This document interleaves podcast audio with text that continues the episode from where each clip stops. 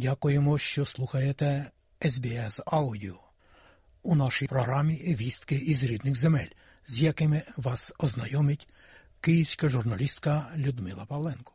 Президент Володимир Зеленський доручив швидко будувати укріплення на основних напрямках фронту. Про це він повідомив після наради з військовим керівництвом у Запоріжжі під час одного зі своїх щоденних звернень до українців. За словами президента, на нараді також доповідали представники обласних рад, військові керівники, міністр оборони Рустем Умеров та його заступник Олександр Павлюк. Президент додав, що на зустрічі обговорили також потреби, щодо яких Україна працюватиме з партнерами для посилення захисних ліній. Провів у Запоріжжі дві важливі наради оперативно з військовими, з генералами Тарнавським, Москальовим, Литвиновим та усіма, хто відповідає за оборону тут і саме на Запоріжжі.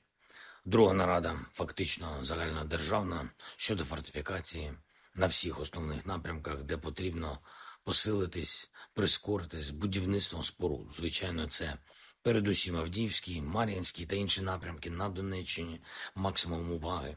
Харківщина це Куп'янський напрямок, також оборона лінія Куп'янськ, Лиман, і вся Харківщина, і Сумщина, і Чернігівщина, і Київська, і Рівненська область, Волинь, і також Південь, Херсонська область. Обговорили і ті потреби, щодо яких будемо працювати з партнерами для посилення наших захисних ліній. Президент Володимир Зеленський на топ сходинці у рейтингу видання Політіко в категорії Мрійники. Час від часу з'являються лідери Вінстон Черчилль, Нельсон Мандела, Мартін Лютер Кінг, які змінюють хід історії завдяки силі слова. І таким є Володимир Зеленський. Пише Політіко. Видання метафорично назвало Зеленського тим, хто біжить. Міністр закордонних справ України Дмитро Кулеба відреагував на пропозиції віддати частину України в обмін на членство в НАТО. За словами міністра, тим, хто пропонує Україні піти на територіальні поступки в обмін на членство в НАТО, потрібно спочатку самим так вчинити зі своїми територіями. Про це міністр закордонних справ заявив під час спілкування з журналістами у штаб-квартирі НАТО у рамках засідання Ради Україна НАТО. Такі люди, які це пропонують, мають перш за все запропонувати подібне своїм урядам, віддати комусь частину своєї території, своїх людей. Якщо вони це зроблять, ми готові вислухати аргументи потім, але завжди легше рекомендувати комусь здаватися та йти на поступки. Додам, що міністр закордонних справ Дмитро Кулеба бойкотував міністерське засідання Ради міністрів ОБСЄ у Скоп'є у північній Македонії в зв'язку із заявленою присутністю на ньому глави міністерства закордонних справ Росії Сергія Лаврова. До аналогічного кроку через присутність міністра країни-агресорки також вдалися очільники міністерств закордонних справ Естонії, Латвії та Литви. Про це йдеться у спільній заяві міністрів. ОБСЄ спочатку була створена для розбудови європейської безпеки запобігання конфліктам і збереження миру. Сьогодні Європа потребує безпеки від Росії і проти Росії, а не разом з нею йдеться у заяві.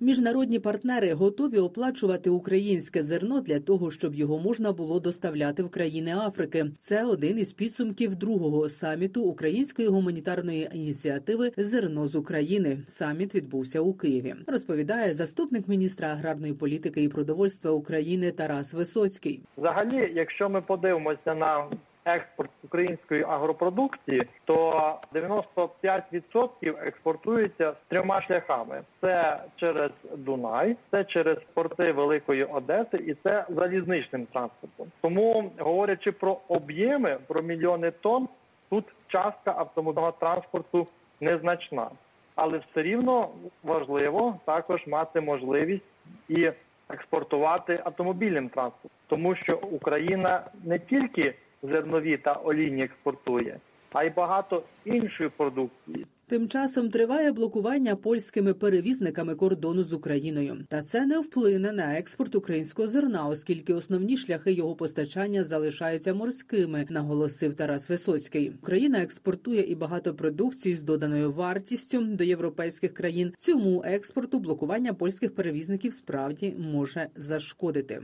Польські перевізники блокують рух вантажівок з України із 6 листопада. Вони роблять це у кількох митних пунктах пропуску, вимагають повернення дозволів для українських водіїв у лімітованій кількості і вилучення польських автівок з електронної черги для проїзду через митницю. А також хочуть поза чергою випускати з території України порожні польські вантажівки. Від початку блокади сталося вже два випадки смерті українських водіїв на кордоні. А місцеві влади та жителі польського прикордоння допомагають українським водіям, які застрягли на кордоні через блокування його польськими перевізниками. Помічники організували підвезення на кордон гарячого харчування. За свідченням українських водіїв, учасники блокади отримують щоденну оплату за участь в акції. Про це розповів член парламентського комітету з питань бюджету Верховної Ради України Павло Бакунець. За його словами, це свідчить про причетність до подій третьої сторони, які вигідні розбіжності між Україною та Польщею. в цій блокаді не беруть участі ті польські перевізники, які проживають від тут від кордону і там аж до Кракова, до Варшави.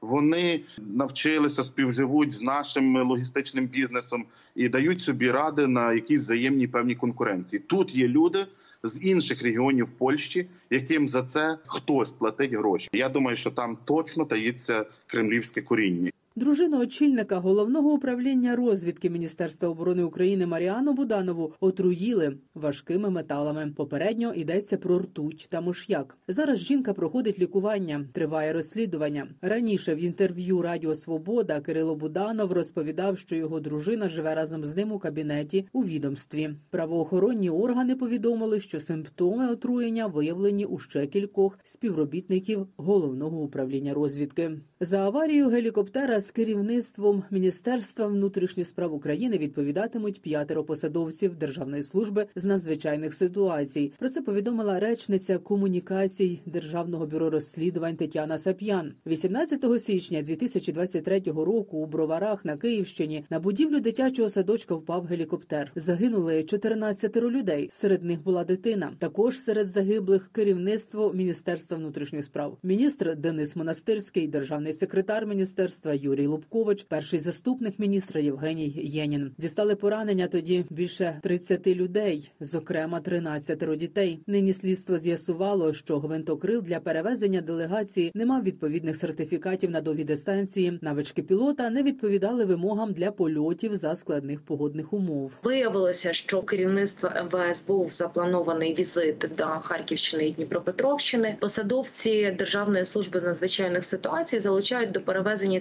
високоповажної делегації гелікоптер. Повітряне судно не мало дозволів. Також командиру екіпажу не повідомили метеорологічних даних по всьому маршруту запланованому. Слідство встановило, що він не мав відповідних допусків і необхідних сертифікатів е, до польотів в негоду. Через е, погану погоду гелікоптер був змушений летіти дуже низько. І коли командир екіпажу побачить перед собою багатоповерхівку, він е, різко піднімається вгору, втрачає орієнтацію в просторі через погодні умови, намагається зробити маневр обльоту. Після завершення маневру е, гелікоптер падає. Служба безпеки України провела слідчі дії на території Почаївської Успенської лаври Української православної церкви Московського патріархату на Тернопільщині у межах кримінального провадження щодо причетності керівництва лаври до розпалювання національної ворожнечі та ненависті. За даними слідства, представники Почаївської лаври оприлюднили на сайті монастиря публікацію, в якій ображали національну честь та гідність іудеїв, а також розпалювали релігійну ворожнечу до представників усіх церков, окрім УПЦ МП. Крім того, у цьому дописі клірики УПЦ МП поставили під сумнів існування України як суверенної держави окремо від Росії. Ініційована службою безпеки України експертиза підтвердила наявність у тексті інтернет-публікації висловлювань, які розпалюють міжнаціональну ворожнечу та ненависть. Йдеться у повідомленні СБУ у межах кримінального провадження за статтею 161 кримінального кодексу України про порушення рівноправності громадян залежно від їх расової, національної, релігійної належності, релігійних переконань, інвалідності та за іншими ознаками. Триває розслідування для встановлення усіх обставин злочину. Всі дії відбуваються в межах чинного законодавства, наголошують у службі безпеки України. Тим часом на Тернопільщині у Кременці виконавча служба примусово повернула у власність держави Миколаївський собор. Голодомор. Українці вшанували пам'ять жертв голодомору геноциду 1932-1933 років. Американська діаспора працює над тим, щоб у США голодомор також визнали геноцидом на законодавчому рівні. Для цього вона працює не лише з урядовцями, а й з громадянським суспільством, яке має розуміти, чому саме слід прийняти таке рішення. Таку ж просвітницьку роботу веде діаспора і в інших країнах. Розповів в інтерв'ю Радіо Свобода президент світового конгресу українців Павло Грод. Займаємося інформаційною науковою роботою всюди у світі, щоб зрозуміли, що це є голодомор і чому це є важливо сьогодні. Бо навіть в Україні питається, чому треба фінансувати музей голодомору, коли ми воюємо. Проти російської агресії я повністю розумію це питання, але ми мусимо також розуміти, що світ мусить розуміти, чому ми воюємо, за що ми воюємо, і яка є загроза. І дуже важливо, щоб ми пов'язували це, що відбулося 90 років тому, коли радянський режим старався знищити е, український народ 90 років тому. Це також і сьогодні відбувається. Суспільне мовлення країни презентувало стрічку Голодомор літописці. Як розповів сценарист фільму Олександр Зінченко, залишається чимало білих плям, через які достеменно неможливо висвітлити дослідникам події того часу сьогодні. Зокрема, йдеться про список і кількість жертв голодної смерті. За різними оцінками загинуло від 3 до 10 мільйонів українців через голодомор. Навіть за свідченням лише одного з героїв стрічки, жителя села Лебяже поблизу Харкова Нестора Білоуса, який вів тоді щоденник, тільки в його селі від голодомору померло 500 людей. На думку Олександра Зінченка, варто орієнтуватися на дослідження демографів. Ми маємо оцінку демографів, яка базується на аналізі всіх мислимих статистичних джерел, які доступні, тих процесів демографічних, які відбувалися в 30-ті роки. І ця оцінка це 3 мільйони 941 тисяча. Ну тобто, іншими словами, неповні 4 мільйони. Не могло бути більше 5 мільйонів жертв в Україні. Не було тієї кількості жінок, які були б здатні народити ту кількість новонароджених, які ми бачимо в 35-му, 36-му, 37-му, 38-му, 39-му роках. Львівські скульптори реставрують кам'яну бабу, майже двотисячолітню історичну пам'ятку. Пошкоджену через російські обстріли скульптуру волонтерка та мистецтвознавиця із Польщі Ольга Соляш евакуювала з Донецької області. А реставролог Олег Капустяк розповів, що скульптура датується періодом 11-13 століть. Розміщені більшість таких баб на півдні та південному сході України. Іде процес того лего, бо кожен шматок має лягти на своє місце. Бачите, от такі ламочки, от вони мають знайти своє місце. І крім того, тут багато деталей є дороблені не з каменю, а з бетону. Вона вже мала якісь, я не знаю, чи це була реставрація, чи це було просто зберігання. Вона як мішень була, вона стоїть на кургані, на височині, і вони пристрілювали.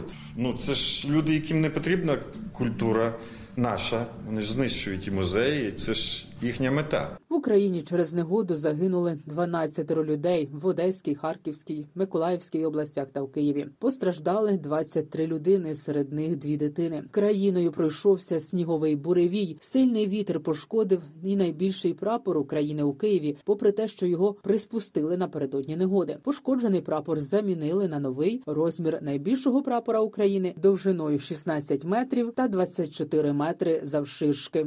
Людмила Павленко із Києва для СБС Аудіо.